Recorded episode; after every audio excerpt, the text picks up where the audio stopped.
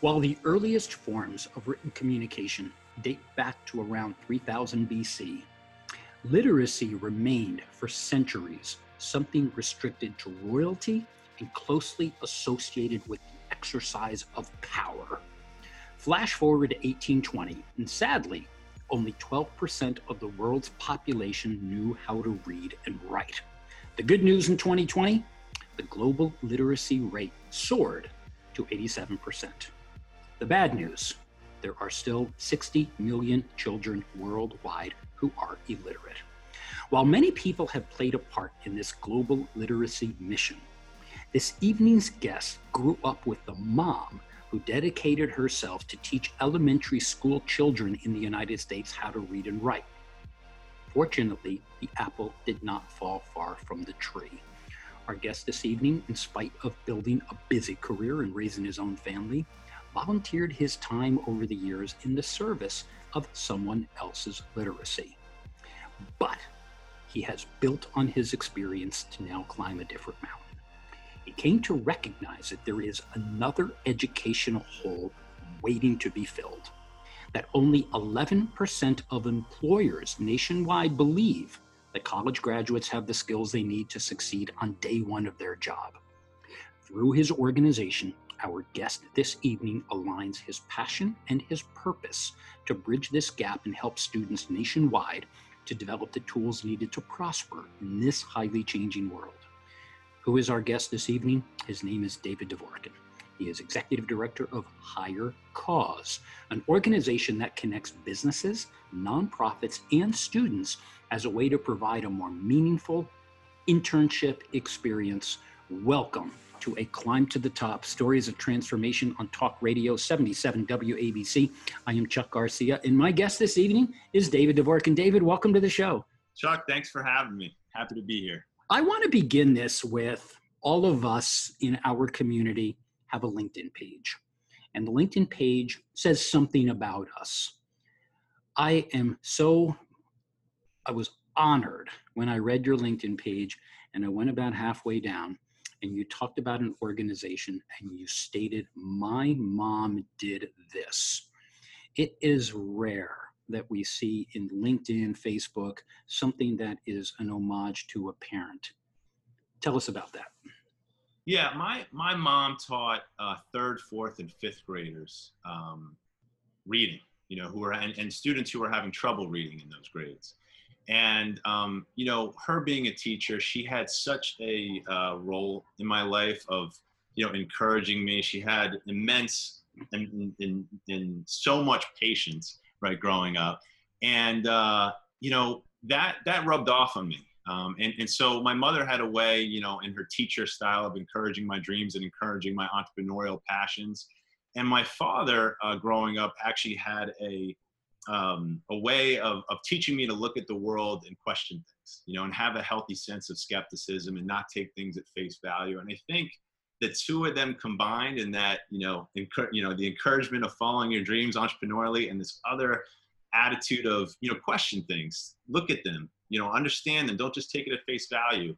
Um, you know i think those two actually combine to influence me in, in questioning the status quo of education in this country and uh, i think i am where i am now in my my path in in building a business in the education space because of that of those two yeah, and before we get to Hire Cause, I do want to spend time in there because your transformation is a really interesting one. You didn't start in the educational space in spite, yeah. of, in spite of the parental influence. So after graduation from Emory, you came back. You're a New Yorker, um, and you came back to New York after college and set out to do what? So after after college, um, I wound up working for a, a small consulting company. Um, and it was a company that actually served, uh, it was a management consulting company that worked with nonprofits and social entrepreneurs. And social entrepreneurs, for those who are listening who are not familiar with that term, they're organizations that really use business as a way to solve uh, different problems in society, whether that be um, in the sphere of the environment, in the sphere of education, in the sphere of the whole range of, of societal issues. And, and that was fascinating. And you know, you had had, had uh, mentioned, um, you know, about uh, a, you know, talking about my mother, you know, who was a reading teacher. Well, one of the nonprofits I came across during that time, right after college, was a, a nonprofit called Room to Read. And that um, really uh, influenced me because John Wood, one of the founders of Room to Read, uh, was a um, he was a, a, rising Microsoft executive, and he took a vacation that he said changed his life. He went to uh, Nepal on vacation and was invited to a local school. And when he went there, he realized that they had no books for the children. And the headmaster of the school said, maybe, you know, John, one day you'll, you'll return and you'll have books for us.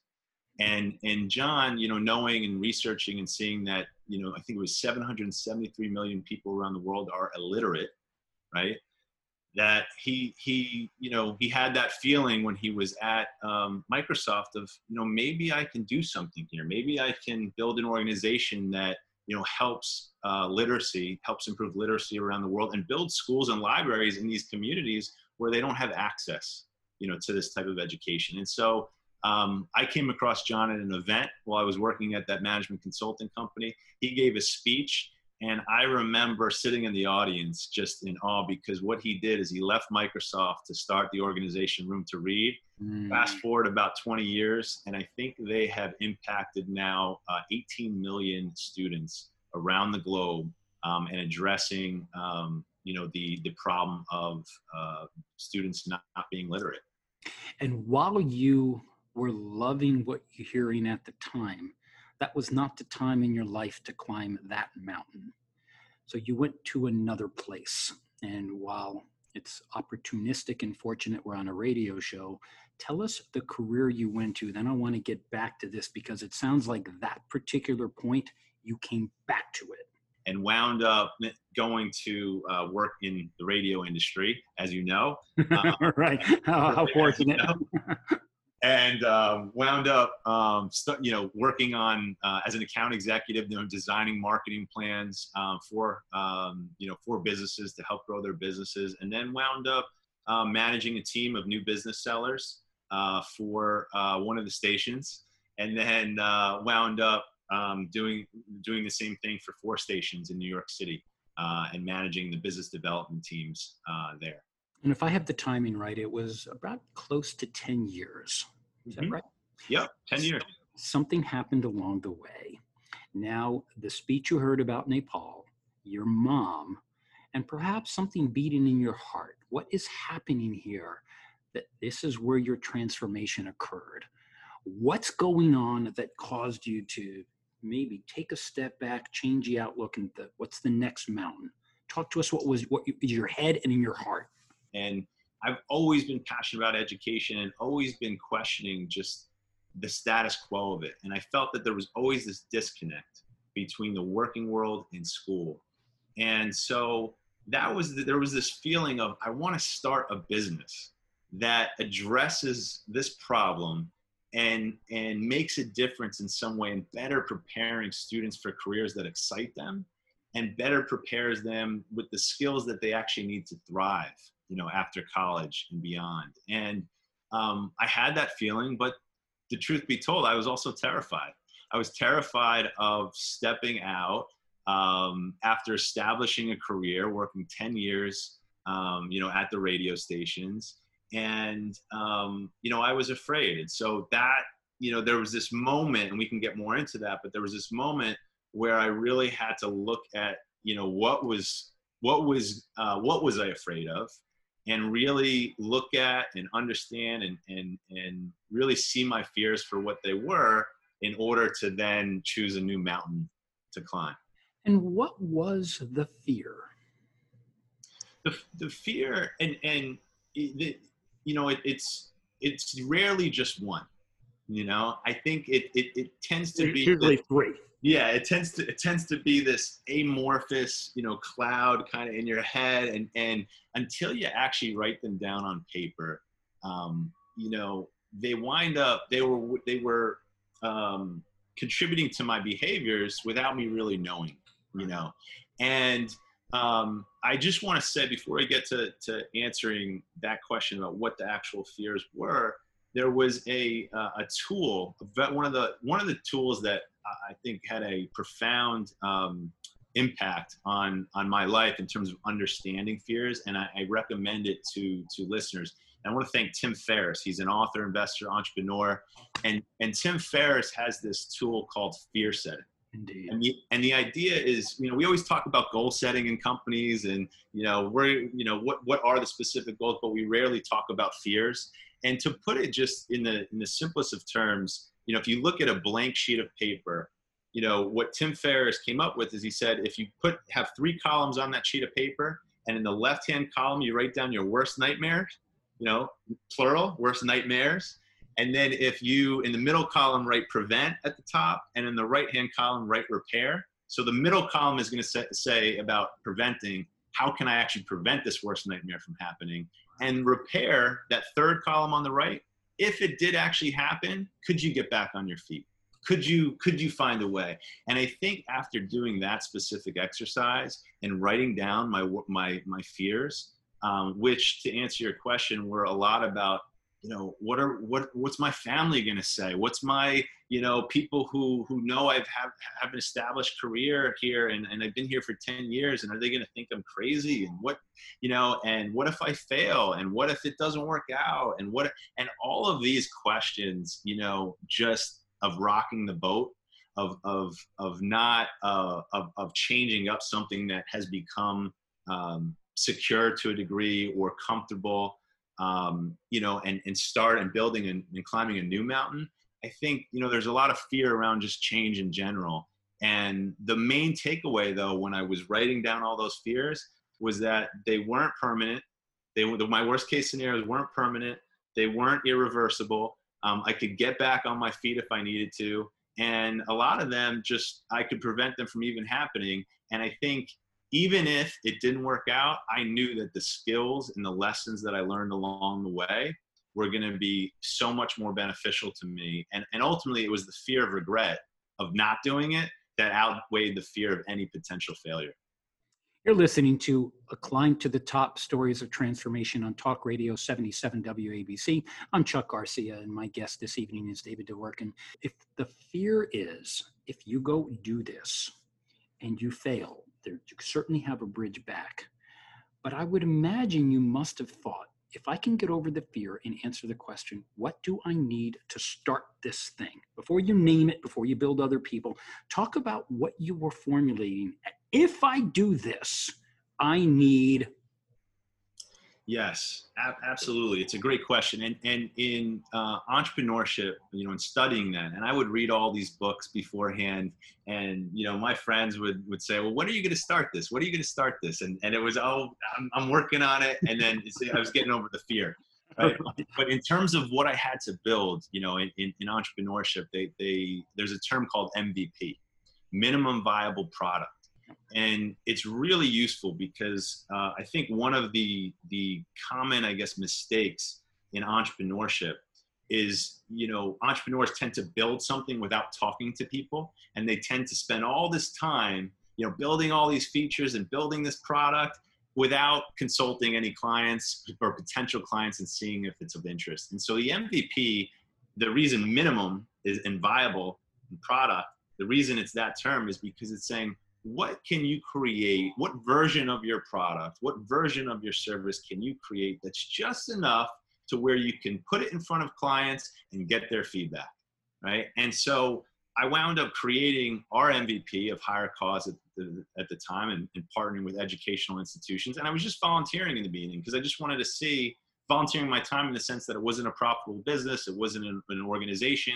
it was just reaching out to certain professors, reaching out to certain teachers, and seeing if we structured a program in this way, you know, designed to accomplish what we wanted to accomplish and giving students more meaningful internship experience and experiential learning, um, could this prove to be useful for them and in the classroom and, and help them learn skills that they otherwise wouldn't? And so we, we started testing that and we started seeing uh, the impact on a small scale when I was still um, at uh, the radio stations. And uh, I was seeing students use this experience and write about it on their college applications. I was seeing students, you know, some student groups, and, the, and we'll get to it, but the structure of our program is students partner with businesses to serve nonprofits. So right. students in their projects were raising you know thousands of dollars for um, organizations like Room to Read, uh, organizations like um, uh, American Cancer Society, and so I saw you know their the light bulbs turn on in their heads about understanding the nonprofit world, understanding the for-profit world, and developing these skills through these projects that you know they couldn't just learn passively sitting in a classroom. And the idea from conception to release, did it evolve or was it constant? It evolved. It's still evolving. And it and it and you know the evolving part comes from feedback from clients and from seeing and observing from students and from teachers. And that's why the MVP is so important because it's not you create a product or create a program and it's done it's you create it. This is the minimum pro- viable product now. Then we're going to get feedback. We're going to make it better and include some updates that the you know that the, the teachers and the schools want for their uh, their their students. And we're going to continue just like uh, you know Apple's releasing a new phone every every so often. There's always updates to be made, right? But they don't start with the the product you know that's coming out in 2025 and release it today and say we're done so it's a, it's it's about evolving and and that's an important part of the entrepreneurial process a series of continual adjustments but what you knew david is you couldn't do this on your own yes for our listeners who have their ideas what is the most unpredictable aspect to many of them are the people that have to come into this circle. How were you thinking about how you're going to build this organization? What were the skill sets you were looking for? Yeah, and so I we what we needed was you know part of our mission is is connecting companies, nonprofits, and schools so that students are working on projects that uh, provide them with more meaningful internship experience. So when I say those three sectors of society, business, nonprofit, and schools, you know, typically they're siloed in, in communities, and our work is about connecting those three so that students have, you know, have an experience that they otherwise wouldn't get, but I needed expertise in each of those sectors. And that's where we started not just, you know, having building our internal team, but also building a coalition of nonprofit leaders. You know, I reached out to Room to Read uh, and had many conversations with John Wood, and he wound up being a, a, huge help in terms of we zoomed him in from Hong Kong sometimes to the in the classrooms, you know, at schools. And so, you know, um, reaching out to nonprofit leaders um, you know, reaching out to to businesses that were going to work with the schools, you know, and hire um, and hire interns, um, and also at the same time, you know, reaching out and having conversations with principals, assistant principals, teachers, right? We we don't think of schools as a uh, you know, it, it, it's a complex organization, and there's different stakeholders within the schools who um, have different priorities, different interests, and understanding that ecosystem was really, really important to us in terms of building a program that's sustainable in schools. How did you fund the organization? How did I? How did you fund it? Yeah, so funding, you know, we there's a, a great course um, by uh, um, an author, again, an author and a uh, marketing expert named Seth Godin, oh, yeah. and he has a course on uh, bootstrapping. And so the whole idea is, you know, building something with the MVP that comp- that that organizations, you know, are willing to pay for, right? Product market fit in the beginning. So instead of um, you know building something that you need all these millions of dollars to fund, what can you create um, at a lower cost that an organization you know would pay for because of the value you're providing? And so we wound up initially um, funding the program from um, our programs at schools and mm-hmm. now in public, private, charter schools. And so that's, we've, we've been bootstrapping. We're actually at the phase now where we received our first offer for investment actually last, um, last December. And mm-hmm. we're, we're kind of, you know, that's, that's part of the journey in terms of the mountain up, you know, understanding if we want to um, take that funding or do our values align, you know, with that uh, investor um, but really, for us, we got to find the right people who believe in the double bottom line, you know, in terms of not financial returns and social returns, you know, because a, an organization that's working with schools, you know, there's a lot of businesses one could start, but but I, you know, I, I really wanted to start a business that affected change in the education system. And so it's really important us to find the right stakeholders, the right, uh, whether that be investors if we choose that route, uh, organizations that align with the changes that we want to create in the education system. And one of the strategies, particularly as you talk about the ecosystem, is to land and then expand. So, what our listeners may not know, you're a New Yorker.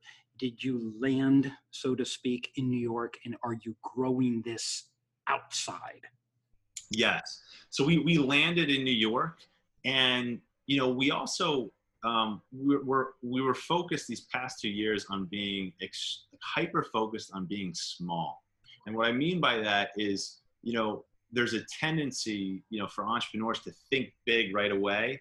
And I think the challenge with thinking big and thinking we're gonna this is gonna be for the world and this is is that you don't focus on those individual conversations with the, the customer with the teachers with the students on the ground floor with the and so we've been having those conversations and it's been extremely high touch in the beginning. You know in order to understand what the school wants what the and school being principal teachers assistant principals what do the students want from the program um, what are the the companies and the nonprofits that are partnering with the schools what do they want um, and really really honing in and understanding that so we focus just on new york we've actually had many there's been many conversations internally with with my team about saying you know do we go to other markets and and my opinion is um, to focus, you know, small first in New York, New Jersey, Connecticut. We're focusing on the tri-state area and really fine tune it there. And then, then the, the, then we can really think about thinking big and scaling, you know, across the United States, States and across the globe. And while even in the United States, geography is different and the dynamics from city to city is different, do you feel that the model that you have tested in New York is scalable to be able to take it to jurisdictions that may be different in the way they think about your proposition? Absolutely. You know, we we actually we were just a um, uh, recognized by the uh, and Penn University of Pennsylvania, a graduate school. They have a um, a business plan competition uh, for um, education entrepreneurs, uh, we were just announced as a semifinalist, and one of the things that they look for is entrepreneurs committed and that have it committed to a global, you know, and scalable impact right. that have an organization that um, can scale. And so we do have the power to scale. Um, and we have a platform, a, a, um, a, software platform that makes it easy to connect the companies, nonprofits, and schools around projects and communities. Right. And that's part of our um, platform for scaling. With that said, the need to be high touch and really understand the client's needs first needs to happen is, is where we're at now before we scale because we want to make sure we're scaling the right way. Indeed. There's an old expression many are called and few are chosen. It seems, David, you are chosen for this higher cause. And what I loved about the name of the organization is great double entendre. How do you think about this higher cause? people ask you about it. Why you? Why this? I think we spend so much time in school, um, and we really are not preparing youth to find careers that excite them and to prepare them with the skills that are really going to help them after college you know, or even after high school if they realize college isn't for them. We we don't spend enough time. We spend too much time preparing students for standardized tests and not enough time preparing students in how to lead. And that, you know, just spoke to me and and I feel that it's a it's a a big challenge and a big problem, you know, and you know, schools in this country you know, were designed initially to produce a good factory worker, you know, that was obedient, that was compliant. And we don't need the same, it should be designed for something that is more in the 21st century now. And um, that's that seemed a problem that was worth solving. And so when I think about Hire Cause and the double entendre, it's it's really about um, you know helping students you know find that sense of purpose and find um, something that that pulls them in a direction that they are um, proud of and and that they're prepared to pursue a career that's meaningful to them. And in the time that we have remaining, What do you want them to think? What do you want them to feel? And what do you want them to do with this information? So, first thing, what do you want them to think about their possibilities? Mm. I want them to think that it it's possible. It's possible that there's a way to to to get to where they want to go. Um, but it really, I would urge them to focus on the feelings part. Okay, so because, let's switch that. Yeah. What do you want them to feel? Yeah, and, and the reason why we want them to focus on the feeling is because we can have this conversation in our heads all day long about how oh, I, I know I can do this and I think you know this entrepreneurial vision or, or whether whether it's entrepreneurship or not maybe it's something at work that they just want to take on a responsibility that they might be frightened of or they might be uncertain of you know paying attention to the feelings and paying attention and looking at those fears. That is the one thing i want people to take away because that had the biggest uh, impact on my life you know in terms of deciding on a new mountain to climb.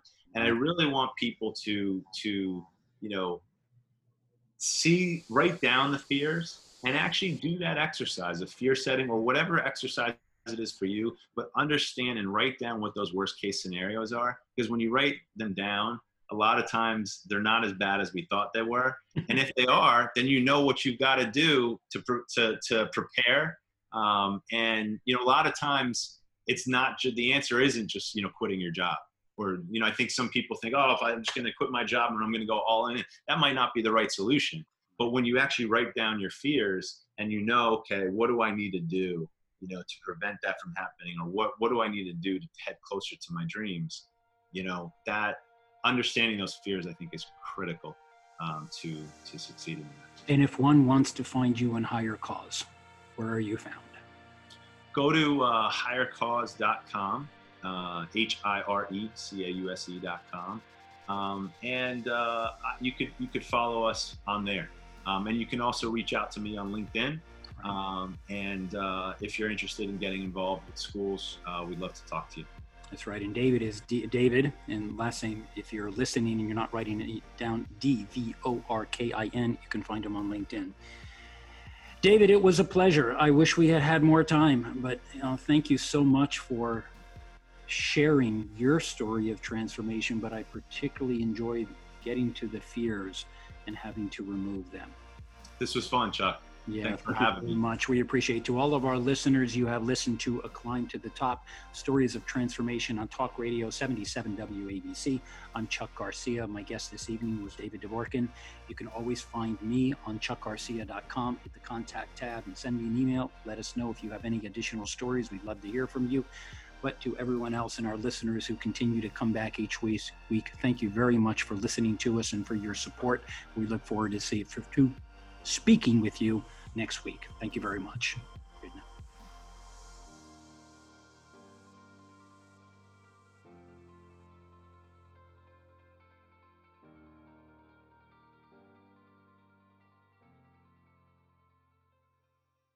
This podcast is a part of the C Suite Radio Network. For more top business podcasts, visit c-suiteradio.com.